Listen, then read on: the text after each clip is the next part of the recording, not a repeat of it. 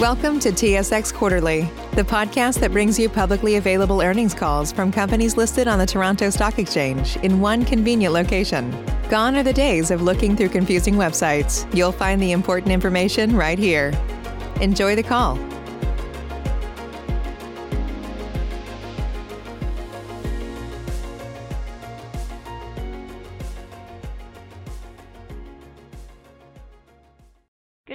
My name is Pam, and I'll be your conference operator today. At this time, I'd like to welcome everyone to the Lucara Diamond Q1 Results Conference Call. All lines have been placed on mute to prevent any background noise. After the speaker's remarks, there will be a question and answer session. If you'd like to ask a question during this time, simply press star, then the number one on your telephone keypad. If you'd like to withdraw your question, please press star, then the number two. Thank you. Ms. Eira Thomas, you may begin your conference. Thank you, Pam. On behalf of the company, let me first begin by extending our appreciation to everyone on the call for taking the time to join Lucara's Q1 results webcast. We sincerely hope that you and your families remain safe and healthy at this unprecedented time. Joining me from management today is Zara Boldt, CFO, Dr. John Armstrong, VP Technical Services, and Aisha Hira, VP Corporate Development and Strategy. Just a reminder that several of the statements we will be making today will include forward-looking statements. Our cautionary statement can be found on slide two, and all references to dollars in this presentation do refer to US dollars. As all of you will clearly appreciate, the COVID-19 health pandemic is taking a heavy toll around the world, both in terms of lives lost and in respect of the global economy. Our top priorities as a company have been to protect the health and well-being of our employees, contractors, and host communities, and to preserve the long-term value of our assets. Though Botswana remains in lockdown with restricted movement of people and materials in country and across borders, mining has been declared an essential service, and we are continuing to operate under strict new government protocols. As part of our company-wide crisis response, Lucara worked swiftly to implement social distancing and new hygiene measures, reduced work hours where possible, and staggered shifts at the mine. Further, more than one-third of our workforce is now working from home. As important, we have contributed to the government of Botswana's COVID relief fund, and we are supporting our local communities of interest in the Boteti region of Botswana in other targeted ways, including contributions of personal protective equipment, food hampers, and donations to other local crisis management initiatives.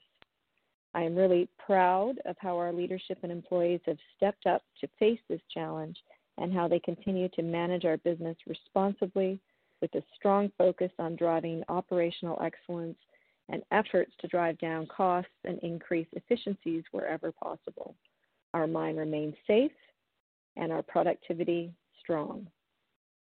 In terms of our sales, it should be no surprise at this stage that the market for diamonds and luxury products in general have suffered in line with many other businesses as a result of COVID-19. Demand for polished continues to be weak, and rough diamond transactions have slowed or even stopped uh, for many producers. As a result of this uncertainty, Lucara decided to suspend its revenue guidance at the end of March.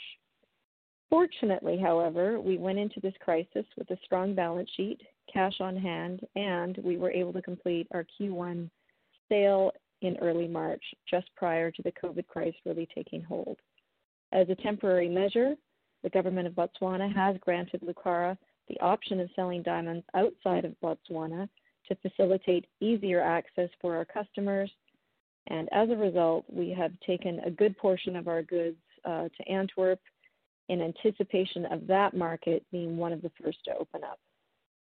Now, almost eight weeks later, our mine continues to operate according to budget and plan, and we are beginning to see pockets of diamond demand returning, led primarily out of Asia for the time being.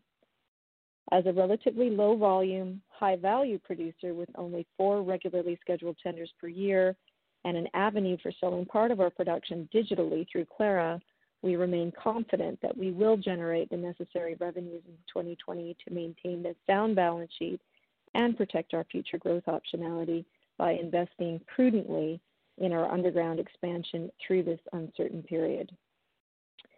The first full quarter of 2020 was the sixth consecutive quarter to deliver strong operational and safety performance at our mine. Including Clara, we generated revenue of $34.1 million in Q1, which was in line with expectations, and we achieved operating costs slightly lower than our initial full-year forecast. Modest early works and detailed engineering continued on our underground expansion. However, our full 2020 spend is now being rescoped to reflect the uncertainty around revenues in the wake of the COVID crisis.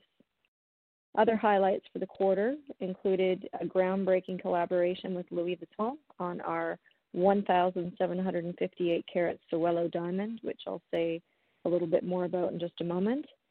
And we recovered a beautiful top white 549 carat uh, gem diamond in February.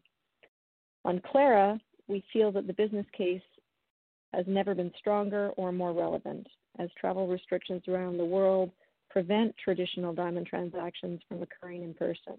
Clara continued to be active through the quarter, having completed our 24th sale, and we have grown our customer base by close to 20% during the period. Another positive development uh, for us has been the renewal of our $50 million uh, U.S.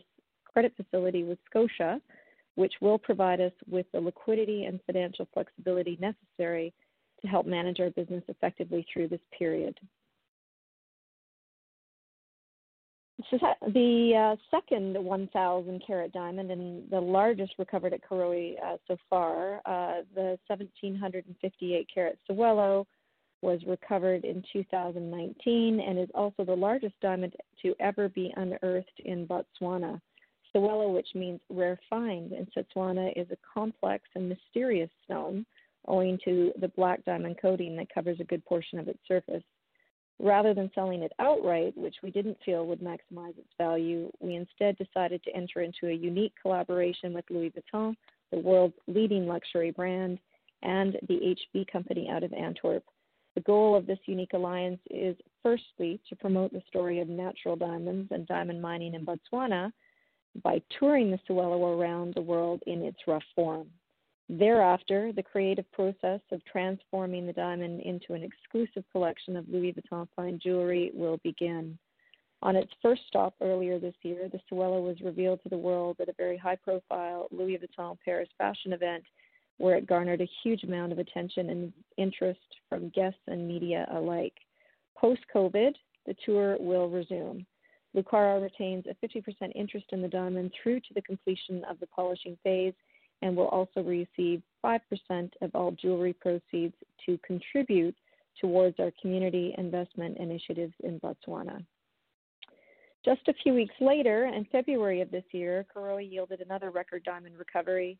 Exceptionally pure, this 549 carat white diamond originated from the prolific EMPKS geological unit in the South Lobe and was recovered undamaged from our mega diamond recovery circuit. The consistent recovery of these large, exceptional diamonds is a testament to both the superior geologic endowment at Karowe and our innovative mine design, which uses XRT diamond recovery technology uh, to recover these exceptional stones unbroken. It also reaffirms our confidence in our underground expansion plan, which provides greater access to this higher value EMPKS ore at depth. It is important to note that while we expect to recover these large high value diamonds from time to time, they are not included in our annual base case revenue forecasting. The 549 remains unsold. Though our largest, highest value diamonds are excluded from our forecast, it is important to stress that we do regularly and predictably recover a population of diamonds greater than 10.8 carats that consistently account for 70% of our revenues. And you can see from this slide that we remain on track in the recovery of our diamonds greater than 10.8 carats. And in the first quarter, we recovered 190 specials representing 6.7 weight percent of total recovered carats, and that includes eight diamonds over uh, 100 carats. As I mentioned in my opening remarks, the short term outlook on demand for rough diamonds remains uncertain. However, in the medium to longer term, we continue to believe that the supply and demand fundamentals will correct and prices will rebound. Historically, Lucara has enjoyed high margins owing to the fact that our production profile is dominated by these large, high value diamonds. As a result, we entered this crisis with a strong balance sheet, no debt, and access to liquidity. We will continue to make prudent, prudent capital allocation decisions in the coming months to support our business, protect our balance sheet, and to position our company for long-term future success. And now I'd like to turn it over to Zara Boldt, our CFO, to take us through the results of our first sale and our quarterly operating and financial results. Thank you, Eira. Uh, good morning and good afternoon, everyone. During the first quarter of this year, we sold 86,178 carats of diamonds at an average price of $396 a carat, generating revenue of 34.1 million. Our first quarter sale represents the smallest of the four planned sales this year and reflects a reduction in realized prices in the larger size classes compared to those achieved in the first quarter of 2019. In the first tender of this year, we sold four diamonds for more than 1 million US dollars each, including two diamonds that sold for more than 2 million US dollars each. During the first quarter, six sales were held through Clara, with US 3 million in total volumes being transacted. Clara significantly reduces the time it takes for a rough diamond to get to market, allowing producers to generate cash flow on a more regular basis and manufacturers to limit the amount of working capital that is tied up in inventory. In April 2020, the government of Botswana implemented several travel restrictions in an effort to reduce the spread of COVID 19. As these travel restrictions are expected to remain in place for an unknown period of time, the company's ability to complete tenders in Botswana is expected to be impacted. As a temporary measure, the government of Botswana has granted Lucara permission to hold diamond sales in Antwerp, Belgium. Lucara's second quarter tender, which was originally scheduled for mid-May, has been postponed and will be rescheduled to a more appropriate date in the near term as market conditions are evaluated. Moving to slide 10, the average price per carat sold during the first quarter was $396 a carat, yielding an operating margin of $195 a carat or 49%. This compares to an average price per carat sold of $512 a carat in the first quarter of 2019. The number of carats sold in the first quarter was approximately 10% less when compared to Q1 2019. The decrease in average price per carat sold was a combination of variability in the quality of the diamonds available for sale along with lower achieved prices similar to those realized in mid-2019. An operating cost of $31.43 per ton of ore processed is about 3% greater than the $30.52 cost per ton processed achieved in Q1 2019, but it is below our initial full year, full year forecast cash cost of 32 to $36 per ton processed. In the current quarter, this cost was positively impacted by a favorable exchange rate and the benefits of cost optimization efforts undertaken in 2019, offset by a 16% decrease in tons processed when compared to Q1 2019. Cash flow from operations was 2 cents per share this quarter as compared to 5 cents per share in Q1 2019. Total revenue recognized was 34.1 million as compared to 48.7 million in the same quarter last year. The company recorded a net loss for Q1 2020 of 3.2 million, resulting in a 1 cent loss per share versus net income of 7.4 million in Q1 2019 and earnings per share of 2 cents. Adjusted EBITDA for the three months ended March 31st, 2020 was $8.1 million this compares to 23.4 million in Q1 2019. The decreases in net income and adjusted EBITDA are consistent with the decrease in revenue between comparable quarters. Operations in the first quarter of 2020 were consistent with the strong, stable operating environment that was achieved at the Karowe Mine in 2019. Consistent with expectations, we mined about 878,000 tons of ore and almost 1.2 million tons of waste in the first quarter. This compares to just over 1 million tons of ore mined and 2.5 million tons of waste mined in the first quarter last year. We processed about 639,000 tons of ore during the first quarter, which was consistent with our plan for this year. In Q1 2019, we processed about 763,000 tons of ore. The total tons processed in 2020 are expected to be slightly less than the record 2.8 million tons processed last year due to several planned multi-day shutdowns to upgrade the XRT technology, which is a key part of the recovery circuit at the Karowe Mine. Carats recovered and sold totaled 91,536 carats and 86,178 carats, respectively. During Q1 2020, ore processed was almost entirely from the South Lobe, and a total of 190 specials were recovered, including eight diamonds greater than 100 carats in weight. Uh, recovered specials equated to 6.7% weight percentage of total recovered carats from ore processed during Q1 2020, and again, this was consistent with our expectations. We maintain a strong operating margin of 49%, although this was less than 60, the 67% operating margin that we achieved in Q1 2019. Operating expenses per carat sold totaled $201 per carat in the three months ended March 31st, 2020, up from 169 per carat sold in the comparable period last year.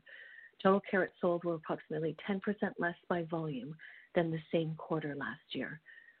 Despite the challenges presented by the COVID-19 pandemic, we are pleased to confirm that the Karowe Mine continues to operate at full production levels with social distancing and other critical health and safety measures designed to limit the spread of the virus being observed. These new measures and guidelines were implemented by the government of Botswana in late March 2020 when mining was designated as an essential service in Botswana.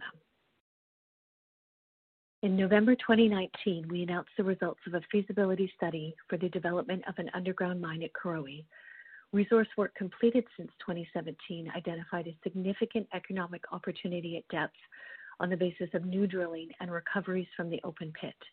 The proposed underground expansion is expect, expected to extend the mine life to 2040, doubling the original mine life, and it has the potential to add about 4 billion in additional net revenue. The economic analysis from the 2019 feasibility study does not include more than 200 million in revenue from the sale of exceptional diamonds, although we know that we will continue to recover these truly unique diamonds, as evidenced by the recent recovery of a 549 carat top white gem diamond.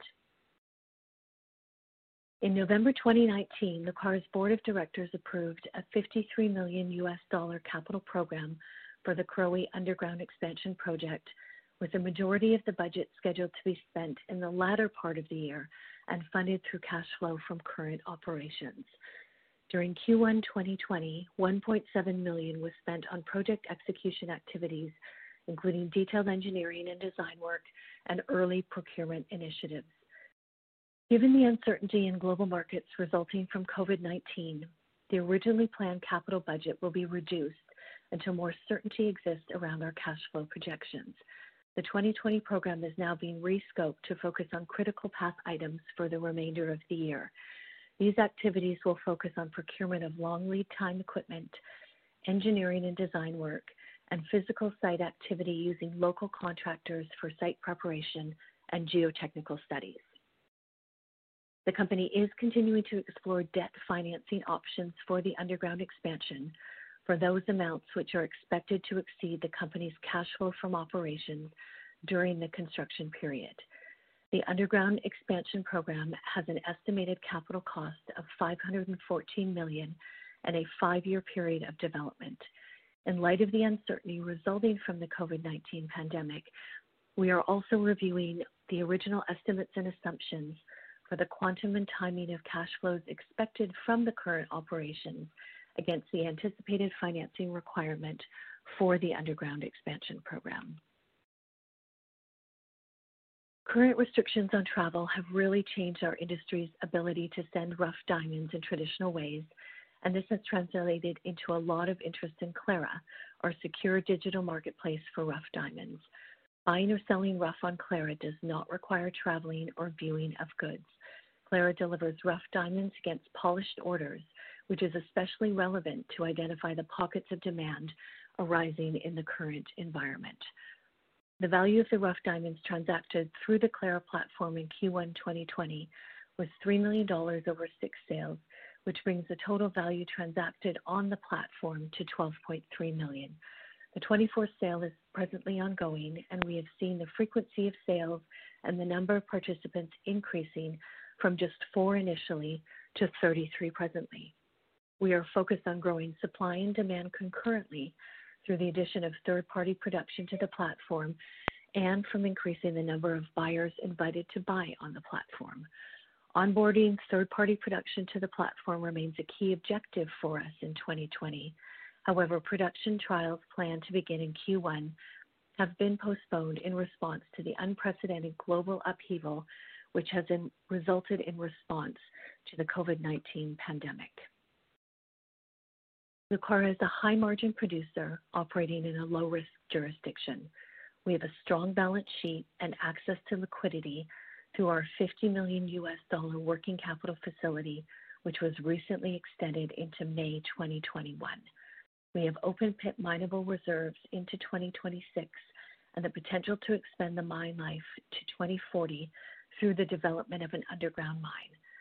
In addition, through Clara, we have asset diversification and an additional revenue stream. All of these factors make Lucara the premier mid-tier investable diamond company positioned for long-term sustainable growth. Thank you very much. I will now turn the floor back to Eira. We would be pleased to answer any questions you may have. Thank you, Zara. I think we can open it up for questions, please. Thank you. Ladies and gentlemen, we will now begin the question and answer session. Should you have any questions, please press star followed by one on your touchtone phone. You will hear a three-tone prompt acknowledging your request, and your questions will be pulled in the order they are received. Should you wish to decline from the polling process, please press star followed by two. If you're using a speakerphone, please lift your handset before pressing any keys. One moment for your first question.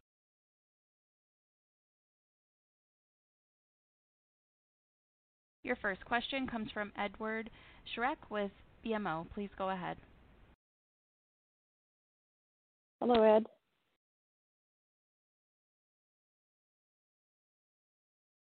Edward, your line is now open. If you have us on mute, please unmute your phone. Hi, sorry, I was, I was on mute. Um, I hope you're all well. Um, just a question on liquidity. You know, I think it looks like sales, uh, sort of market transactions of diamonds will reopen later this quarter, at least cautiously. But if we were to stress test the balance sheet, um, if you can't make any sales, how long will the existing liquidity last for? And are you in discussions to expand, um, you know, borrowing facilities or anything like that, just uh, in case? Thanks, Ed. Um, maybe I'll start and then I can let Zara jump in there. Uh, first of all, Ed, we we do believe that we will make diamond sales in, in 2020. The market is already uh, starting to open up. Antwerp is opening up this week. We're in regular contact with our customers, and uh, they are uh, keenly awaiting um, our uh, basically announcement of, of, of the next sale. We are being cautious. We are assuming that prices will um, continue to be uh, lower, but uh, we do believe that there is demand out there. So I, I think that would be the first answer. But in you know in terms of our overall liquidity, I think we're very comfortable uh, with the facility that we currently have in place. And maybe I'll just let Zara kind of say a few words about that. Thanks, Eira. Um, Ed, as you know, Karowe is a high margin asset um, that supports our base business quite well. Uh, so at this time, we are, are comfortable that with the liquidity provided by our working capital facility and um, anticipated diamond sales over the next few months, um, that we should not have any issue. Thank you. And then just to ask a follow-up. You're saying that your customers are reaching out, asking when sales are gonna happen. Does that give you a feeling that there's an element of restocking that's going to be needed, and so perhaps a little surge in demand? Yeah. No, I think so. I mean, there's lots of different views on this, but, you know, the reality is we've seen curtailments all around the world. There's a lot of mines that are not currently producing and, you know, there's not a lot of rough being transacted. Um, uh, on the flip side, we know that there is demand starting to emerge in Asia. Um, you know, India has is you know making de- debating what to do now in terms of opening back up, um, and getting their polishing factories kind of up and running. And we believe that um, that will uh, start to create some some demand for for rough here. So,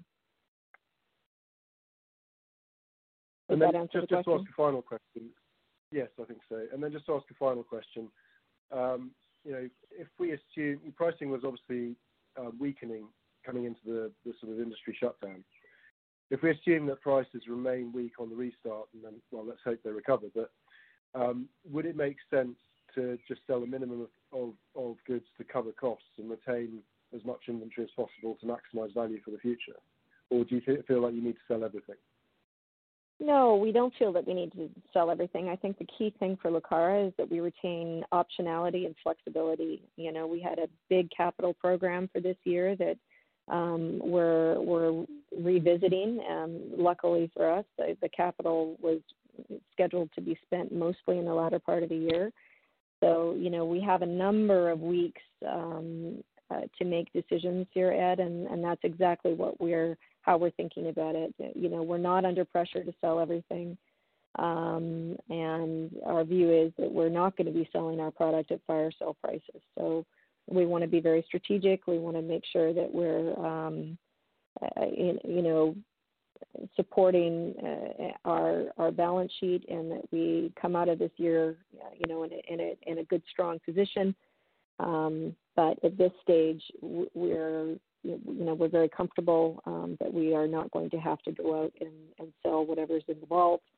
Um, on the other hand, we think that we'll have opportunities to sell those diamonds, um, um, and you know, hopefully we won't be looking at heavily discounted prices by the end of the year. Fantastic. Well, thank you very much. Thank you. Your next question comes from Daniel McConvey with Rossport Investments. Please go ahead. Hi. Good day, Eira, everyone. Two questions. Uh, first, just on on COVID. If the borders are shut down, just what what challenges do you have just in terms of getting the right technical people there, uh, now and if if something goes wrong? is How much of a concern is that? Yeah. Luckily, thanks, uh, Dan, and and thanks for dialing in. We, um, Uh, you know, luckily for us, 98% of our workforce in Botswana um, live and reside in Botswana, so we don't have a lot of expats coming into the country. Um, uh, the exception to that is really on our underground program, where we do have um, contractors primarily coming in from South Africa. So that certainly has been restricted. But um, you know, at this stage, uh, we're we're obviously taking our foot off the gas pedal on the underground spend. So we're very comfortable that we can kind of manage that. Um, and we're also feeling um, quite optimistic that those borders are gonna start to to open up here pretty pretty soon for certain um, types of travel in in relation to, you know, expertise um, in and around, you know, mining. So uh, we expect that to to kind of resolve here in due course. But for the moment, we're we're comfortable, and we've been able to manage um, all of our operations uh, despite closed borders. John, would you like to jump in and add anything there?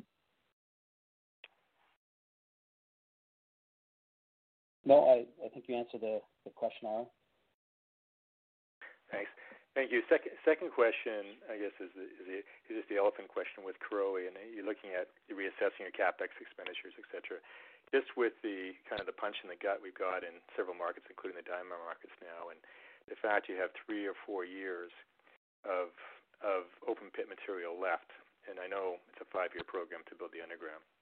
but what it just it, it, to someone on the street, it almost screams, um, wait a year and uh, you know slow things down is wait a year and and uh, uh, and if you did have a, a, a void for six months or nine months, it would seem fairly immaterial. Now I know it's a it's a very robust thing and and you're looking long term, and so maybe the right answer is to keep on charging. But uh, what what are the kind of the pressures that kind of um, keep you um, the, wanting to go to go forward? I.e., it might be the government. You don't want to. Uh, it might be commitments to them. It might be something else. But um, what are the what are the reasons to keep on on charging? Okay, well that's Sure. Thank you for that. First of all, I wouldn't say that we're charging. I would say that we're taking okay. a very measured approach right now. Um, I think we we would have been charging um, if uh, COVID hadn't uh, struck. But I, I, think what's important here is balancing, you know, the risk and opportunity of the underground. Um, first of all, we, we do have about five years left of the of the open pit.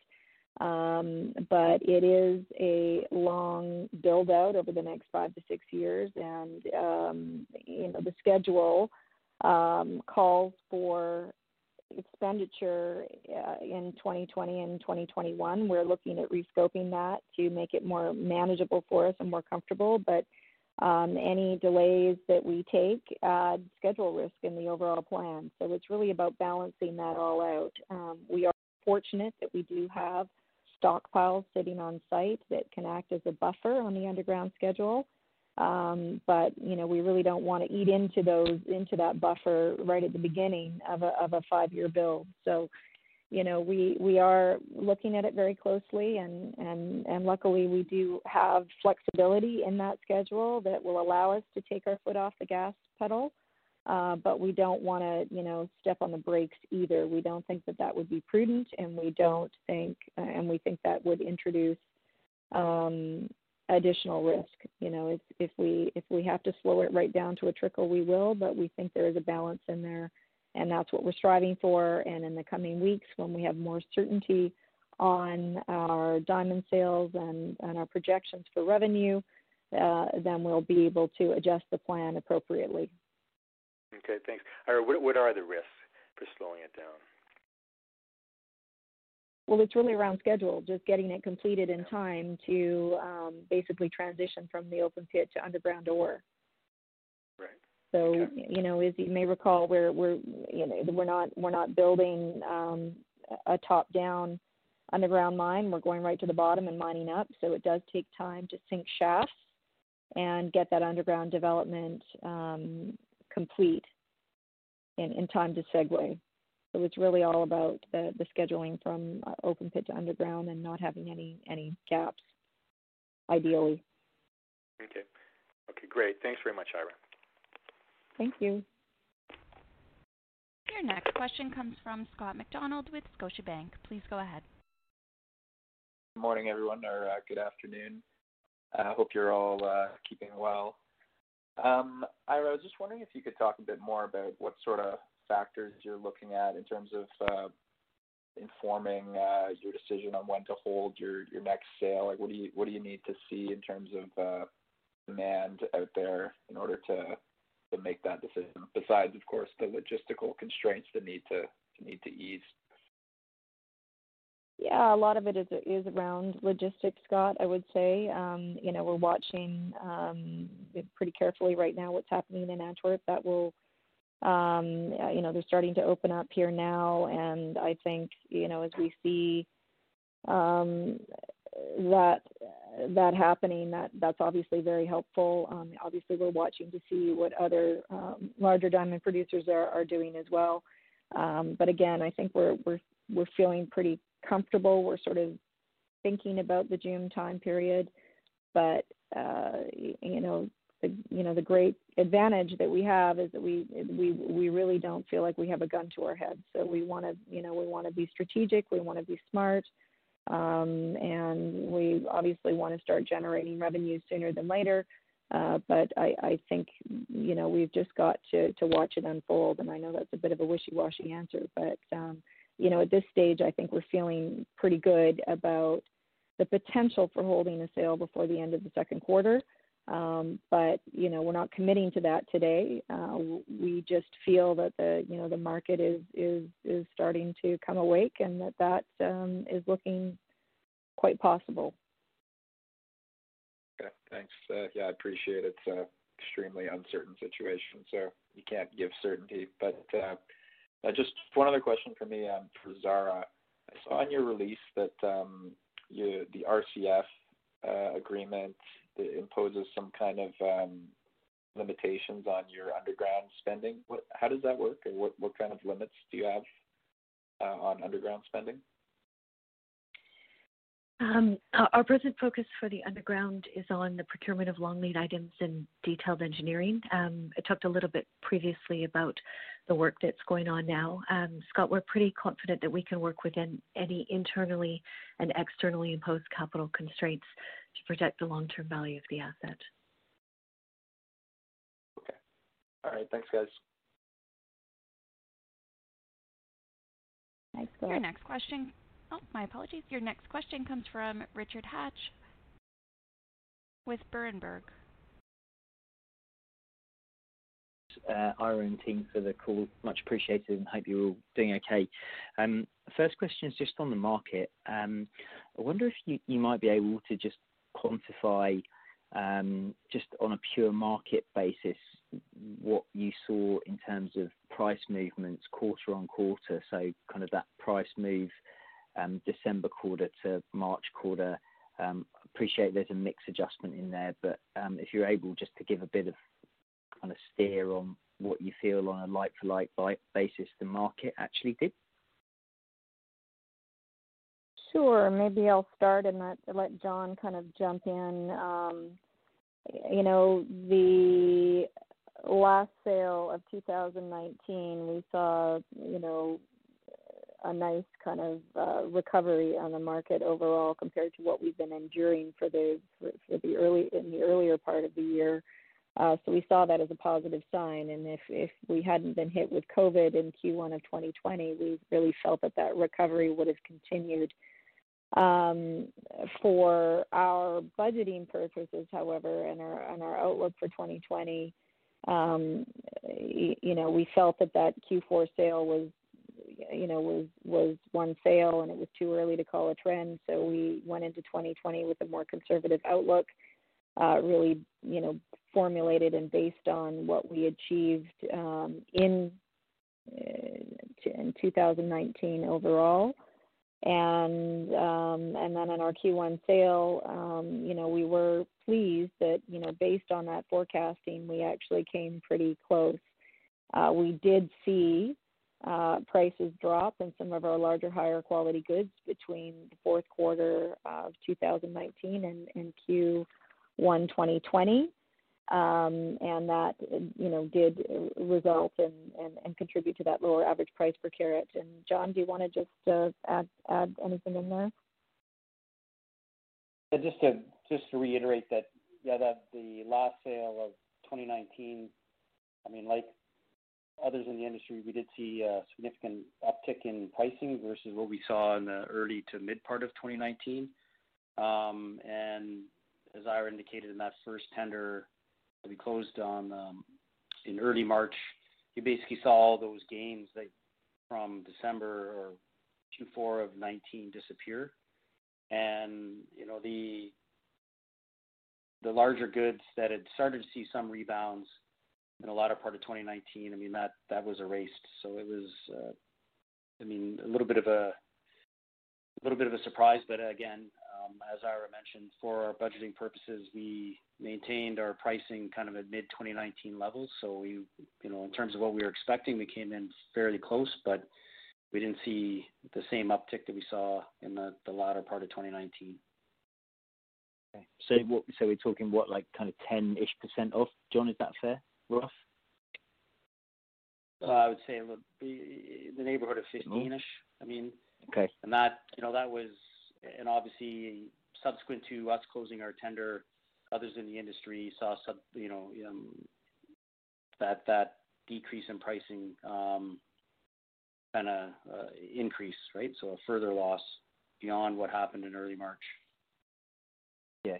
I, I suppose interestingly, I, I saw an Alrosa comment that, that sort of suggested that um, that it was just well, I suppose it's just purely down to the fact that the markets are shut, right, rather than the fact that, that there's a, a, a market issue, so to speak. Um, I don't know if that makes sense, but they, I think they were just sort of suggesting they they didn't sell their goods because there was no market to sell into, um, and therefore posted a two percent or well, I um, think there's price.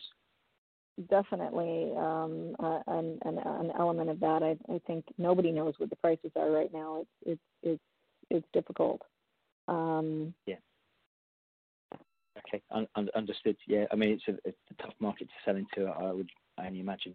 And, and just on that, I mean, obviously Clara gives you a, a slightly different angle to, to some of your peers. So, j- can you just remind us, like, what what is the flexibility you've got to sell on Clara, just in terms of perhaps, you know, if we were to look at your, um, you know, your parcel of goods, obviously a lot of it's weighted to the higher kind of weight percentage and value percentage. So have you got some kind of flexibility there to sell some of those better quality stones on Clara, or is there still that kind of pushback that it's preferred that they can be inspected and viewed and, therefore to make a decision on whether to buy? Yeah, it's not. It's not so much um, that. I mean, the larger stones it do introduce um, some some some challenges to sell on Clara, but it's because there's many potential outcomes for for a large stone, whereas Clara, you know, really works well and um, you know delivers value in in what we call the bread and butter goods, you know, between one and ten carats, where you know the the potential outcomes on a single stone are are much more predictable. Um, and you're right, Richard. Most of our production doesn't really qualify for sale on Clara. We're simply, you know, sponsoring the Clara platform to demonstrate its value and its worth, and I think that's that's gone that's gone very well. And you know, for us uh, and Lucara, it, it really is about getting um, third party volume onto to Clara as it ramps up, and and you know, we were feeling very good about that. Um, plan and strategy for 2020, but again, that's sort of been interrupted by COVID. Um, but what what has been really interesting is that they um, our, our, our clients and customers remain um, very active on Clara and keen, and you know we think that that's only going to increase. You know that level of interest is only going to increase post COVID because uh, travel is still going to be you know challenging. So we think the business case for Clara remains very strong. We, you know, need to see this market uh, open up a, a, bit here, but when it does, we think Clara, you know, has the potential to to um, you know really uh, you know take off in in this kind of environment. Yeah. Okay. Thank you. Um, just one um, one for Zara. Um, Zara, just on the working cap, some uh, builds, I suppose, in inventory, which is not surprising, and then payables, which perhaps can you just give a little bit more clarity on what was going on there and when you'd expect those, uh, particularly the kind of non-inventory based working cap builds to unwind? Um, Richard, we didn't. I don't really see those as unusual um, for the way our business operates. So um, I don't think I can give you any additional color um, specifically. I'm happy to take it up with you offline if you'd like, um, but. I, I see them as fairly straightforward. Okay, fine. Yeah, I'll I'll drop you in note. No worries. Um, and then and then the last one was just on the um, the shaft sinking for the underground. Can you just remind us at what point um, it become like the shaft becomes critical path in terms of having to start um, well, start works to, begin sinking it. And I appreciate that you, point to the fact that you've got flexibility in terms of the open pit, um, so you could push it out if you so wish. But just on the, if we were to stick to the time frame, when do you need to start breaking ground? Sure, John. Do you want to take that one, please? Yeah, I think that as part of the re-look at the capital spend in in 2020, uh, in the original um, project timelines, we had some activities relating to um, the pre-sink on the, ventilation shaft taking place in 2020. Um, that's probably one of the things that can get pushed out into 2021. Um, the more critical aspect is, um, as Zara and Zara touched on, is the procurement of the long lead time items related to the shaft sinking activities. So those are really, you know, at the moment the ultimately kind of the critical items to um, to get in the queue on. Um, we have uh, a line on some winders and things of this nature, but we would have to get in the manufacturing queue for some of the specialized shaft sinking equipment. Um, and it's really, you know, fundamentally critical that we that we proceed with that aspect of the project um, and the detailed design and engineering, and then you know the the physical civil work um, can start in 2021, and it kind of removes the the the risk of not being able to get uh, you know people into the country to do some of the specialized uh, specialized uh, work activities in 2020. Thanks, John, and um, wishing you all uh, health. Cheers. Thank you, Richard. Your next question comes from Paul Zimnisky with PDZA. Please go ahead. Hi, everyone. Um, I, just wondering if you've seen any interest in recent weeks from, say, you know, private non-industry buyers approaching you, you know, showing um, interest in some of your better stones, you know, perhaps looking to buy a store of value given the current economic circumstances? Thanks, Paul. That's a, a, a great question, and the short answer is yes. Um, we are starting to uh, to see um, emerging interest, and again, a, a, lot of that is coming out of Asia, and um, that is another potential uh, avenue, I think, for uh, diamond sales for Lucara. You know, going forward, particularly with the large high value diamonds. You know, we're not uh, at the point where uh, you know we've we've you know transacted a whole bunch of big stones in this way, but yes, there has been some expressions of interest uh, around those, and um, uh, and I guess maybe not surprising in this kind of a market.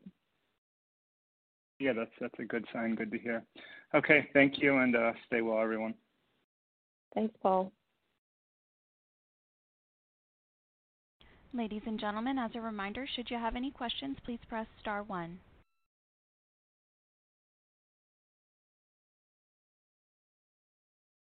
There are no further questions at this time. Please proceed. Okay, well, thank you very much, everybody, for joining the call today. Um, we wish you all the best um, and, and, keep healthy. And um, we look forward to speaking with you again next quarter, hopefully with some, some good news on the market. Thank you very much. Ladies and gentlemen, this concludes your conference call for today. We thank you for participating and ask that you please disconnect your lines. Have a great day.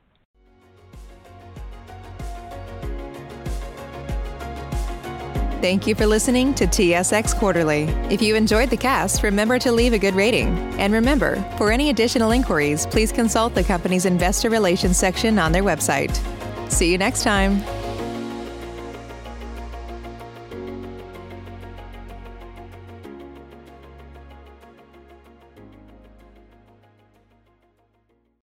BetMGM has an unreal deal for sports fans in Maryland. Turn $5 into $150 instantly when you place your first wager at BetMGM. Simply download the BetMGM app and sign up using code OldLine150. Then, place a $5 wager on any sport. You'll receive $150 in bonus bets, regardless of your wager's outcome. And if you think the fun stops there, the king of sportsbooks has plenty of surprises in store. Check out daily promotions, same game parlays, live bets, and so much more. Download the app in Maryland today and get $150 in bonus bets instantly from your first wager only at BetMGM.